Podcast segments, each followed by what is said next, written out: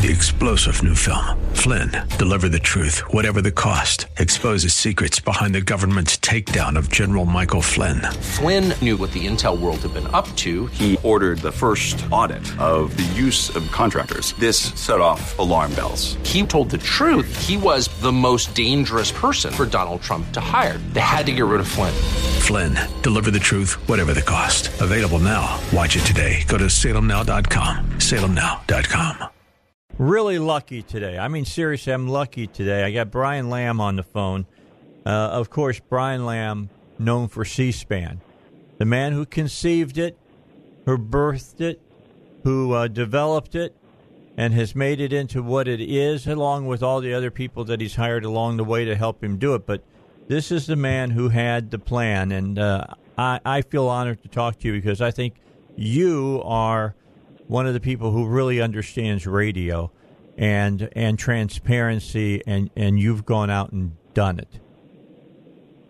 You do, you do, you don't really believe all that. You just know that we both come from Indiana, and that's all that matters. I know. I I just I know you're a Boilermaker. I know, and I'm an IU Hoosier. So you know what can I say? But we can get along here uh, without any problem. But no, I I firmly believe that you you did something that was sitting out there ready to be done, but you were the only one I feel had the guts to take it and and run with it.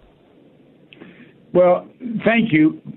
but you know, the more interesting thing from my perspective is that we were able to convince private business people to spend money on something that had absolutely no return to them and from the bottom line standpoint. And it's uh, that's what's unique about it after all these years is that the original cable television people who at the time were making no money, they've done very well. Mm-hmm. Uh, were were willing to spend some money on to try to start something that everybody said at the time will not work, and we're still here. Yeah, what you started seventy seven around that time was that right? I personally started uh, trying to do something like this in 69. Wow. And I got a tremendous number of no's, as you would imagine. Satellite came along in 75 for the cable people, and 77 when they started looking for new ideas, and 79 is when we started on the air. So this is our 40th uh, on the air uh, anniversary. That's amazing. I mean, I just think you look at both parties now and all of the intricacies of government, and transparency is not one of their strong points. You know what I'm saying? Oh yes, I do. And and and you've been able to bring a lot of transparency to our form of government. It's it's fantastic what you've done. You know, I, w- I wish it was fantastic. I I think if you look at it in reality, that transparency is the last thing a lot of politicians want. Mm-hmm. And all we've been able to do, and, and I don't want to minimize it, but all we've been able to do is put a camera in front of what is public. And except for the Supreme Court, which insists that it would ruin their institution if television cameras were in there, which is something I totally disagree with. But I, yeah. all, that's all really we've done. They still make an enormous amount of their decisions, Dave, behind the scenes, and we'll never get there. They're never going to let us see that. Uh, and that's an incredibly important part of this process, the behind the scenes stuff. Well, I, I agree, but just to give you an example, the state senate here in Arkansas just started uh, televising their meetings in the well of the Senate and their committee meetings this year. That's how far behind they were. What about the House? The House has been doing it for almost a decade. Yeah, there's something about we were Senate was seven years behind the House. There's something about these the upper body, so to speak, uh, that they don't want people to peek in and see what they're doing. I don't I don't completely understand it. Well, they're the more deliberative body, which to me they should have been the first then if they're more deliberative, but not not the case. My my you know, in, go ahead.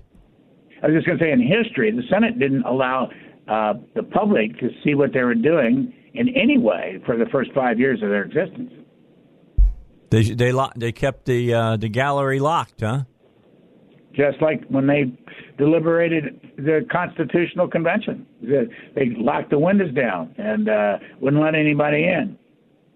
So, so let me ask you: When did you know for a fact that you were a, you know, just a policy wonk? You wanted to know what was going on. I don't know that I ever thought I was a policy wonk. Um, I was like you in the service. Uh, and when I moved here, the last two years of my service, I spent four years in the service. I was in the Navy. Uh, I, I got very interested in how it all worked. I was here in the laboratory of democracy, so to speak, even though we're a republic. Uh, and I went around to all the institutions that would let me in and sat and watched them do their business. And I just thought it was absolutely fascinating. And that's probably where it all began for me. So I, I your book that you've written, and uh, Susan Swain and C-SPAN is contributions by Brinkley, Medford, Smith. You've had a lot of people work on this book. The presidents, noted historians rank America's best and worst chief executives.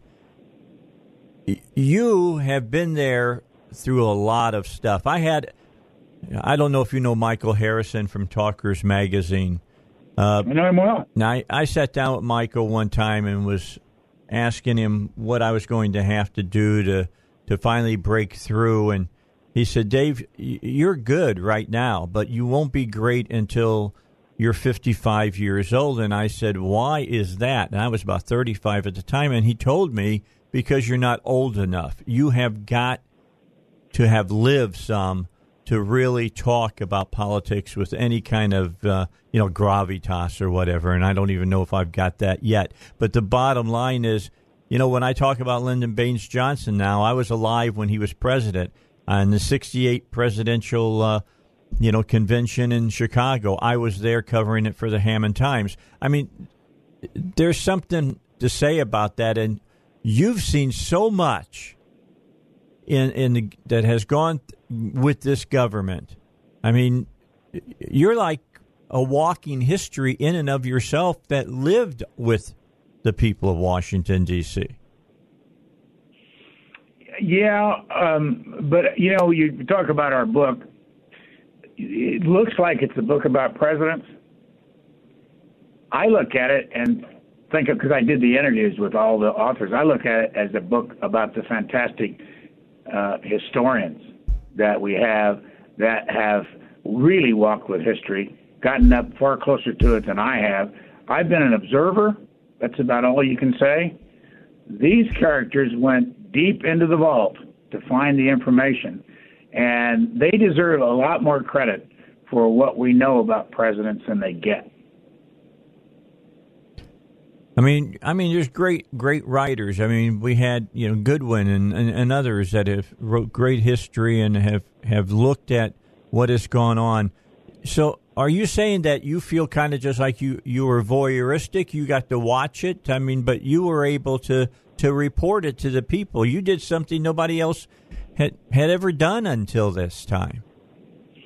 Yeah, it feels like, and I'm getting very old and uh, can barely talk anymore um, it it feels like, frankly, as I look back on my life, that I just observed, I watched, and I was able, in our little way here, to pass it on to those who were interested beyond Washington. And I come, you know, like you, I come from a middle of the country, uh, and there was not as much information there as there in a, is in a city like Washington today. Everybody in the country is equal when it comes to information. Mm-hmm. Washington doesn't have any special insight on information. You can live anywhere, Little Rock or Lafayette, Indiana, or Hammond, and get exactly the same information that they do here. The only thing you miss is you're not able to walk around and talk to people in person. But you've gotten to talk to a lot of people in person. I mean, you you did an interview show for how many years on C-SPAN? I'm finishing thirty. Okay, so you've had all the newsmakers you've had people on that everybody wanted to hear from, and probably, like with my show, have had people on that nobody thought they wanted to hear from until they heard from them. So, you know, when you look at that, you got a much more broad look at what was going on in Washington D.C. than the average American. I would say the, the most interesting thing for me was that I've interviewed so many people, as I'm sure you have, that um, you begin to watch very carefully as to what they're saying and where the information is coming from, and then more importantly, what they're not saying. Mm. And when you re- read their book, they will write a lot more than they're willing to say. I often say that they write hard and talk soft. And so you have to read back to them what they've said in order to get them to comment on what's in their book. It's it's it's, it's come to me so often, and if you don't read it back to them, they won't admit that they wrote it. Well, let let's talk about a few things that were going on during the time that C-SPAN has been on the air and how interesting it was during those times. Let's, how about the Iran Contra meetings with uh, with names like now Oliver North that's in every that rolls off of people's tongue with no problem. Nobody knew who it was, and uh, and President Reagan. I mean, I, I think Reagan was one of the greatest presidents. Yet he had his, you know, interesting background too. Well, the Iran Contra hearings were interesting um, for reasons that you would not be aware of for C-SPAN, and the public would not be aware of it. And I think it's an interesting little side story. When the Iran Contra hearings came around, um, we had been covering Congress for a long time. Mm-hmm. We had been covering daily several committee uh, hearings from gavel to gavel the big networks decided when Iran Contra came around that they had to have their cameras in the room and they had to have exclusivity. And they turned around to us at the time and said, if you want to carry these hearings, we're, we're going to charge you $100,000. that sounds like a network. It, it is. It's the way they operate. And, it, and we said, no, no. No, we've been here every day. You're not. You can't come in and Bigfoot us like that. And we went to the Congress and said, this is grossly unfair. And so they had to back down. And the odd thing about it, ever since, almost every hearing you see on television is shot by us. Right. And we, under the rules, under the rules, we have to give it to the networks. Oh, you don't get any money at all for putting up the equipment and doing all the work for them then? Get zero. So you're just like a now, pool reporter at that point. Well, because we want multiple cameras in the room and we become the pool for multiple cameras, we have to give it to everybody. Wow. Well, you know that's that's kind of stuff that won't even buy you a cup of coffee, but it's so cool that you get to do that. You know what I'm saying? Yeah, after all these years, I think there's a lot more trust. The big networks thought they were the only ones that could do anything and um, I think they're finding in the new age that there's a tremendous amount of dialogue going on that they're not generating. And they're losing audience, and they're trying to figure out how to keep it. And so it's going to be interesting. Uh, Ten years from now, this won't even be an issue. Well, what's interesting, and, and let me see if, if you agree, that when I watch and, and, want to watch the president's State of the Union, or if I want to watch what's going on uh, in a Senate hearing or whatever, I don't even think of the networks. I always think of you all, and I go and watch your coverage because it's unfettered. There's nobody between me and what's going on, and I don't listen to a talking head tell me what I just saw there's a lot to that. It's always something that I personally wanted. However, if I were studying the process, what I would find interesting is what hearings do the other cable networks cover and why? And, you know, we're there every day, but it's that in itself is a political statement. I don't know that anybody's ever even examined it, but they will cover very few, but when they cover it, there's something that triggers it. It's pretty obvious most of the time but that would be it's a good thing for the somebody at the University of Arkansas looking for a PhD to write a paper about. I would agree with that. I wholeheartedly because you guys, you know, the networks are trying to cherry pick what they think is sexy and what isn't sexy. You are just carrying the information, and you allow the viewer to decide what is important and what not important. And in fairness to the networks, if it wasn't for them, we wouldn't be here. If it wasn't for all the different channels, uh, cable television wouldn't be here it's interesting to watch after probably it was about 35 years of existence that the numbers stopped going up, the numbers of customers that subscribe to cable, and they started going down because of the new technology. Right. And this is not unusual in history. But uh, the next five to ten years will be interesting to watch and to see what survives, including us. Well, I think you all will survive just because you're the you're the camera that is there all the time that allow people to watch what's going on. I, I I admit that there's meetings that are still done behind closed doors. I see that all the time here uh, in the state of Arkansas. When I worked at WIBC in, in Little Rock, uh, not Little Rock, in Indianapolis, and was the the Capitol reporter, I saw that when I was there. But you give a real live eye for people to see things that they never would have ever seen before uh, with with C-SPAN. Dave, you're not going to like this, but I have to break in and say to you when you mentioned WIBC. Yes. That I grew up listening to WIBC, and I wonder if you've ever heard the following Bouncing Bill Baker the doctor of discology, mutilating the modulations on this your friendly Hoosier station, WIBC, the voice of Indiana, 1070 on your dial. I did not. I will admit I did not. In fact, I was on it when it was still 1070. Now it's, of course, an FM station only. Uh, Fred was the only person that I knew really well there, and then uh, the people that I worked directly, Pigeon, and some of the other folks that I worked with at, at WIBC.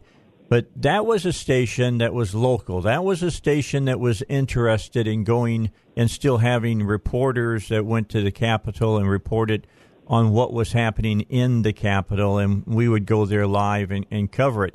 A lot of that's gone, which means, you know, you're even more important now in the Washington area for all of us but uh, I sure wish there was a C-SPAN in every state in the union. There have been a lot more editions of C-SPAN types in every state, uh, but I have to tell you the support is not strong. It's just not strong. Mm-hmm. It's kind of like the support right now for Capitol Hill reporters in all these states, not strong.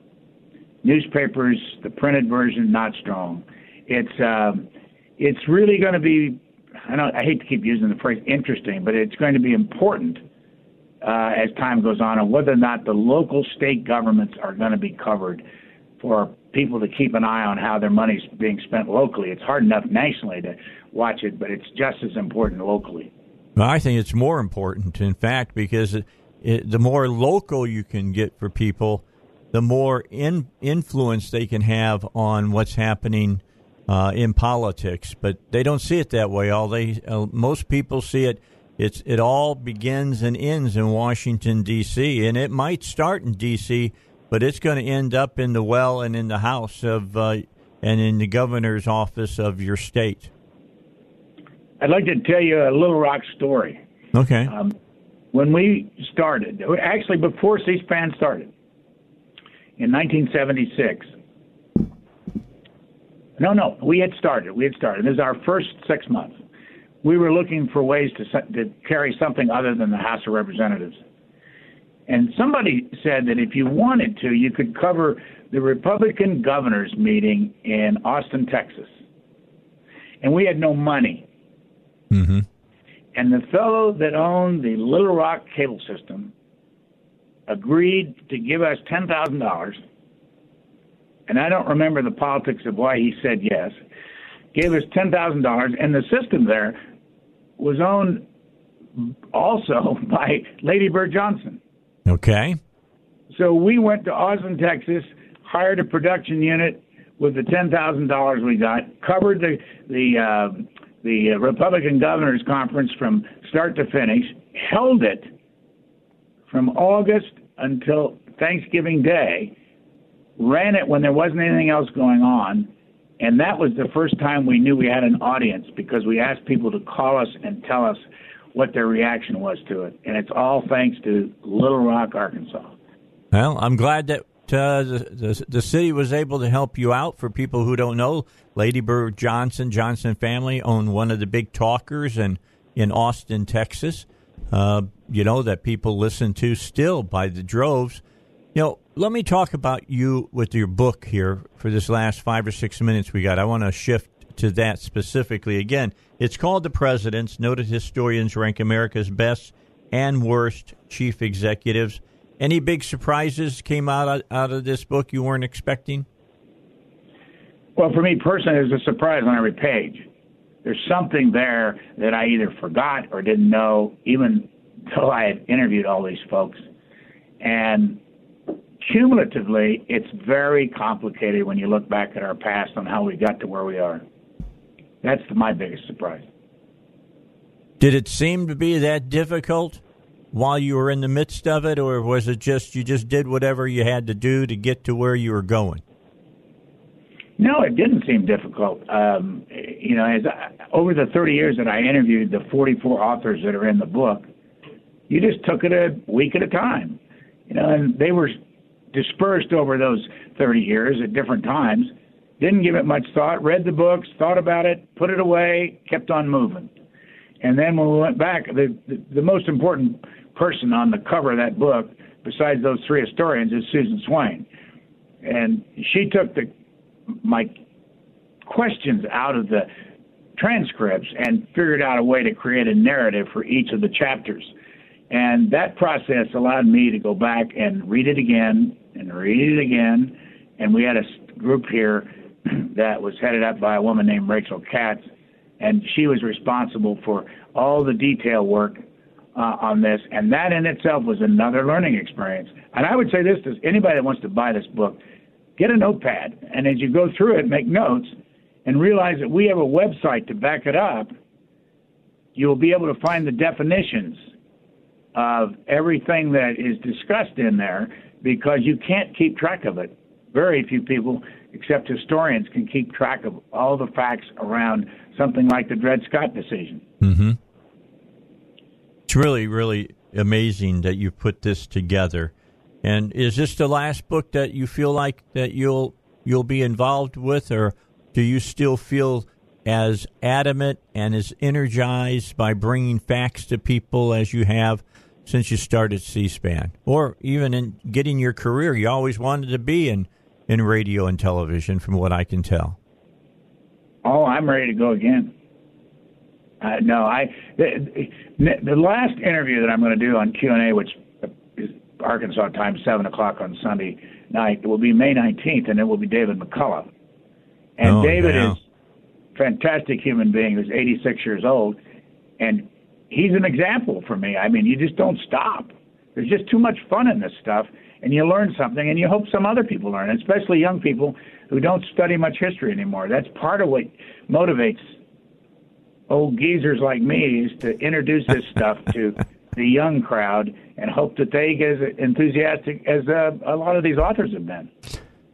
Well, you said something right at the very beginning that ca- caught me immediately, and I'll mention it to you now as I end with my interview with you, and that is you are exactly correct. We are a republic and not a democracy. I get so tired of hearing people say democracy this, democracy that. I am so glad that we are a republic. Yeah, there are a lot of people who'd like to change that. yeah, we've been seeing and hearing about that over the last few years, have we not? Brian, thank you so much for the time. This has been a real pleasure for me, and uh, hopefully, sometime we'll get to spend some more time on the radio together. Thank you, Dave. I really enjoyed talking with a fellow Hoosier. All right. Thank you, Brian Lamb from C SPAN. Three star general Michael J. Flynn, head of the Pentagon Intelligence Agency, knew all the government's dirty secrets. He was one of the most respected generals in the military. Flynn knew what the intel world had been up to, he understood its funding. He ordered the first audit of the use of contractors. This set off alarm bells. The explosive new documentary, Flynn, Deliver the Truth, Whatever the Cost, and covers the facts behind this scandal. Flynn told the truth. He was the most dangerous person for Donald Trump to hire. I find out the worst enemy that I'm going to face in my life is right here in America. They took my assessment and they wanted me to change it. And I was like, I'm not changing it. They had to get rid of Flynn. With in depth interviews, archival footage, and never before seen personal records of the man behind the headlines. I just felt like I was drowning. Flynn, deliver the truth, whatever the cost. Available now. Watch it today. Go to salemnow.com. Salemnow.com.